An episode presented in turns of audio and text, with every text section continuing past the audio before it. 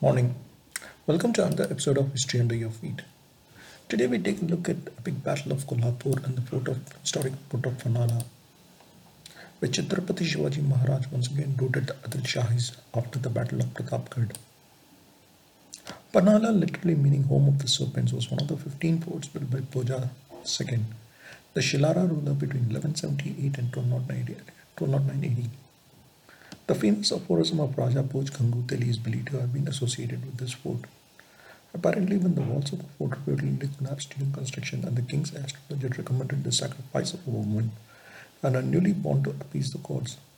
And this was when Gangu Teli offered to sacrifice his wife Chakubai and a newborn, taking it as a matter of pride. Bhoja Raja was defeated by Singhana, the most powerful ruler of the Devagiri Yadavas who took control of the fort. It subsequently passed through many hands before the Adil Shahi dynasty made it one of their strategic outposts in 1589, fortifying it extensively with ramparts and gateways. And one of the largest forts in the Deccan with a perimeter of 14 kilometers, 110 lookout, posts located at a height of 845 meters above sea level on the Sahyadri with numerous underground tunnels. The walls are protected by steep escarpments reinforced by parapet with steel walls and one of the features of the fort hidden well called Andar Bawdi built by Adil Shah, a secret source of water protected from poisoning by the enemy forces. In fact, this was more like an emergency shelter with living quarters, hidden passageways, and was also the fort's main water source. Other structures in the fort were the Kalmanti Mahal, the courtesan's palace used as a ladies' quarter by the Bahmani sultans when they occupied the fort.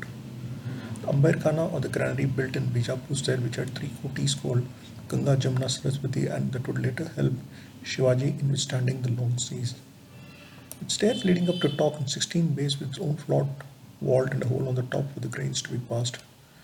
The Teen Darwaja was one of the three double gateways to the fort along with Char Darwaja and Wagh Darwaja.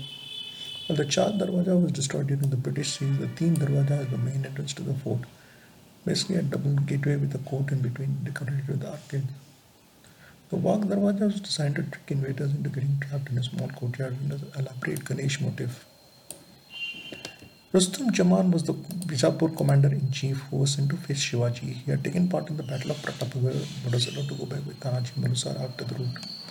On 22 December 1659, he camped near the town of Miraj, near to Kolhapur, known for its classical music tradition and manufacture of musical instruments. He was assisted by other chieftains Fazal Khan, Malik Itbar, Sadat Khan, leading a large Adil Shahi army of 10,000 that had one of the best cavalry as well as frontline defense of elephants.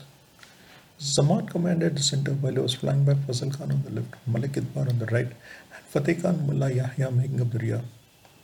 Shivaji on the other side was assisted by Netaji, Palkar, Kodaji, Jagtap, Sidhoji, Pawar, among others. Palkar was one of his finest commanders who had led the successful campaign at Pratapgarh with the Adil Shahis were routed. As much of a hero among people as Shivaji was to the extent that he was known as Prati Shivaji. He led many successful campaigns against Adil Shahis and was responsible for the expansion of the Maratha Empire. Shivaji Maharaj was at the center flanked by Siddhi and Jadhav on the left, Ningale and Siddhaji Pawar on the right. Netaji Palkar was off the center while Mahadik and Wagh made up the rear end. In quick anticipation of Zaman's plan to move the Panal port, Shivaji made a sudden attack in the wee hours of December 28, 1659 on the Adil Shahi forces. He led a full frontal attack on the Adil Shahi forces targeted in the center while two units of his cavalry attacked the other two flanks. It was one of the bloodiest battles ever fought where over 7,000 men fell on the Adil Shahi side under the rapid lightning attacks by the Marathas who lost around 1,002. Zaman fled from the battlefield and it turned out to be on the route of the Pratapgarh for the Adil Shahis. In fact, it was even worse as they lost around 7,000 men, 2,000 horses, and 12 elephants. He later targeted, Shivaji later targeted another strategic fort of Khelna that was located in some real rough terrain. He also had to raise fast route for from Adil Shahi soldiers defending it.